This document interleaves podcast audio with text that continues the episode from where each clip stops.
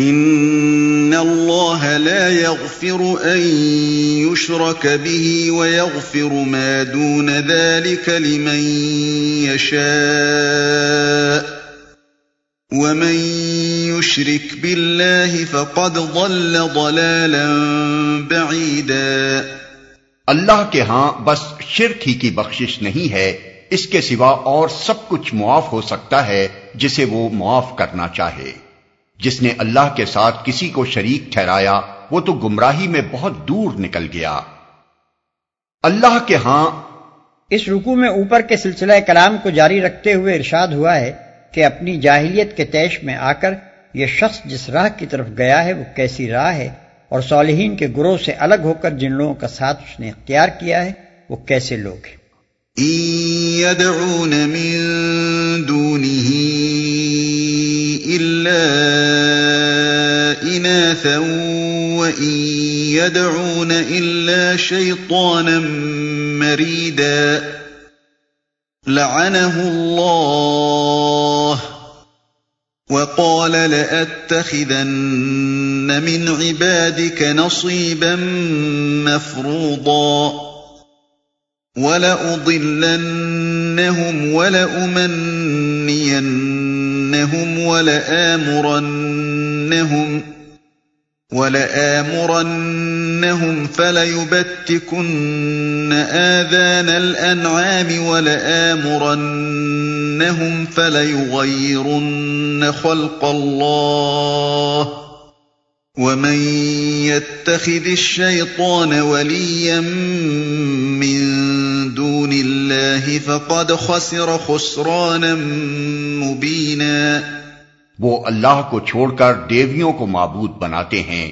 وہ اس باغی شیطان کو معبود بناتے ہیں جس کو اللہ نے لانت زدہ کیا ہے۔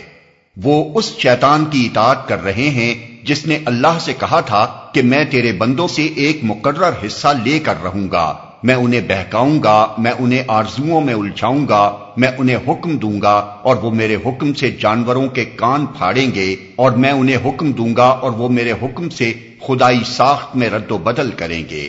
اس شیطان کو جس نے اللہ کی بجائے اپنا ولی اور سرپرست بنا لیا، وہ سری نقصان میں پڑ گیا۔ وہ اس باغی شیطان کو معبود بناتے ہیں۔ شیطان کو اس معنی میں تو کوئی بھی معبود نہیں بناتا کہ اس کے آگے مراسم میں پرستش ادا کرتا ہو اور اس کو الوحیت کا درجہ دیتا ہو۔ البتہ اسے معبود بنانے کی صورت یہ ہے کہ آدمی اپنے نفس کی باغیں شیطان کے ہاتھ میں دے دیتا ہے اور جدھر جدھر وہ چلاتا ہے، ادھر چلتا ہے۔ گویا کہ یہ اس کا بندہ ہے اور وہ اس کا خدا۔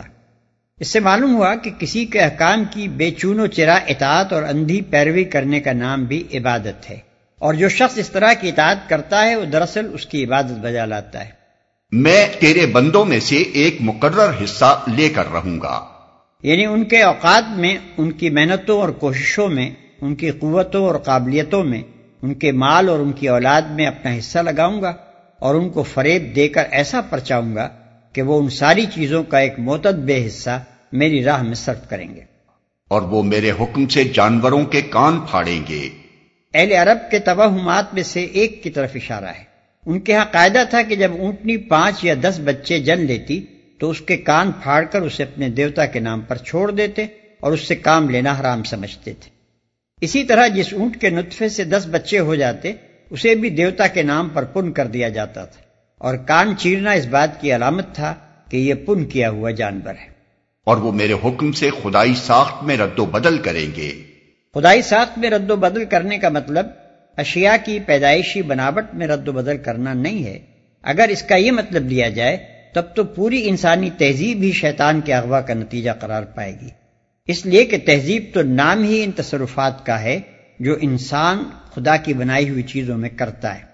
دراصل اس جگہ جس رد و بدل کو شیطانی فعل قرار دیا گیا ہے، وہ یہ ہے کہ انسان کسی چیز سے وہ کام لے جس کے لیے خدا نے اسے پیدا نہیں کیا ہے، اور کسی چیز سے وہ کام نہ لے جس کے لیے خدا نے اسے پیدا کیا ہے۔ بالفاظ دیگر وہ تمام افعال جو انسان اپنی اور اشیاء کی فطرت کے خلاف کرتا ہے، اور وہ تمام صورتیں جو وہ منشائے فطرت سے گریز کے لیے اختیار کرتا ہے، اس آیت کی روح سے شیطان کی گمراہ کن تحریکات کا نتیجہ ہے مثلا عمل قوم لوت ضبط ولادت رہبانیت، برہم چرچ، مردوں اور عورتوں کو بانج بنانا، مردوں کو خواجہ سرا بنانا، عورتوں کو ان خدمات سے منحرف کرنا جو فطرت نے ان کے سپرد کی ہیں، اور انہیں تمدن کے ان شعبوں میں گھسیٹ لانا جن کے لیے مرد پیدا کیا گیا ہے۔ یہ اور اس طرح کے دوسرے بے شمار افعال جو شیطان کے شاگرد دنیا میں کر رہے ہیں، دراصل یہ معنی رکھتے ہیں کہ یہ لوگ خالق کائنات کے ٹھہرائے ہوئے قوانین کو غلط سمجھتے ہیں اور ان میں اصلاح فرمانا چاہتے ہیں۔ يعدهم ويمنيهم وما يعدهم الشيطان إلا غرورا وہ ان لوگوں سے وعدے کرتا ہے اور انہیں امیدیں دلاتا ہے۔ مگر شیطان کے سارے وعدے بجس فریب کے اور کچھ نہیں ہیں۔ وہ ان لوگوں سے وعدے کرتا ہے اور انہیں امیدیں دلاتا ہے۔ شیطان کا سارا کاروبار ہی وعدوں اور امیدوں کے بل پر چلتا ہے۔ وہ انسان کو انفرادی طور پر یا اجتماعی طور پر جب کسی غلط راستے کی طرف لے جانا چاہتا ہے تو اس کے آگے ایک سبز باغ پیش کر دیتا ہے۔ کسی کو انفرادی لطف و لذت اور کامیابیوں کی امید، کسی کو قومی سربلندیوں کی توقع، کسی کو نو انسانی کی فلاح و بہبود کا یقین، کسی کو صداقت تک پہنچ جانے کا اطمینان۔ کسی کو یہ بھروسہ کہ نہ خدا ہے نہ آخرت، بس مر کر مٹی ہو جانا ہے۔ کسی کو یہ تسلی کہ آخرت ہے بھی تو وہاں کی گرفت سے فلاں کے توفیل اور فلاں کے صدقے میں بچ نکلو گے۔ قرض جو جس وعدے اور جس توقع سے فریب کھا سکتا ہے اس کے سامنے وہی پیش کرتا ہے اور پھانس لیتا ہے۔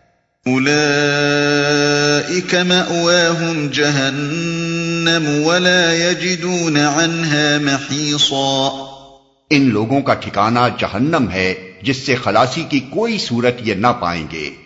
والذين آمنوا وعملوا الصالحات سندخلهم جنات تجري من تحتها الأنهار تجري من تحتها الأنهار خالدين فيها أبدا وعد الله حقا ومن أصدق من الله قيلاً رہے وہ لوگ جو ایمان لے آئیں اور نیک عمل کریں، تو انہیں ہم ایسے باغوں میں داخل کریں گے جن کے نیچے نہریں بہتی ہوں گی اور وہ وہاں ہمیشہ ہمیشہ رہیں گے۔ یہ اللہ کا سچا وعدہ ہے اور اللہ سے بڑھ کر کون اپنی بات میں سچا ہوگا۔ ليس بأمانيكم ولا أماني أهل الكتاب۔ من يعمل سوءا يجز به ولا يجد له من دون الله وليا ولا نصيرا. انجام کار نہ تمہاری آرزوؤں پر موقوف ہے، نہ اہل کتاب کی آرزوؤں پر۔ جو بھی برائی کرے گا، اس کا پھل پائے گا۔ اور اللہ کے مقابلے میں اپنے لیے کوئی حامی و مددگار نہ پا سکے گا۔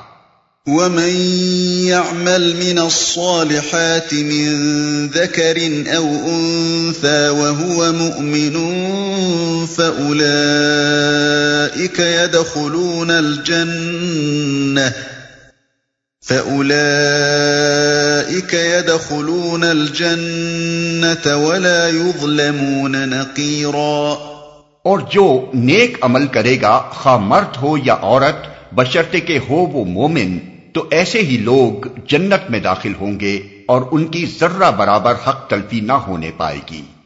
ومن احسن دینا ممن اسلم وجهه لله وهو محسن وهو محسن واتبع ملة ابراهيم حنيفا، واتخذ الله ابراهيم خليلا۔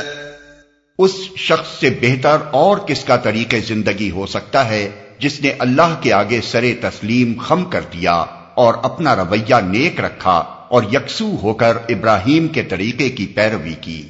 اس ابراہیم کے طریقے کی جسے اللہ نے اپنا دوست بنا لیا تھا۔ وَلِلَّهِ مَا فِي السَّمَاوَاتِ وَمَا فِي الْأَرْضِ وَكَانَ اللَّهُ بِكُلِّ شَيْءٍ مُحِيطًا۔ آسمانوں اور زمین میں جو کچھ ہے اللہ کا ہے اور اللہ ہر چیز پر محیط ہے۔ آسمانوں اور زمین میں جو کچھ ہے اللہ کا ہے۔ یعنی اللہ کے آگے سر تسلیم خم کر دینا اور خود سری و خود مختاری سے باز آ جانا اس لیے بہترین طریقہ ہے کہ یہ حقیقت کے عین مطابق ہے۔ جب اللہ زمین و آسمان کا اور ساری چیزوں کا مالک ہے جو زمین و آسمان میں ہیں تو انسان کے لیے صحیح رویہ یہی ہے کہ اس کی بندگی و اطاعت پر راضی ہو جائے اور سرکشی چھوڑ دے۔ اور اللہ ہر چیز پر محیط ہے۔ یعنی اگر انسان اللہ کے آگے سر تسلیم خم نہ کرے اور سرکشی سے باز نہ آئے تو وہ اللہ کی گرست سے بچ کر کہیں بھاگ نہیں سکتا۔ اللہ کی قدرت اس کو ہر طرف سے گھیرے ہوئے۔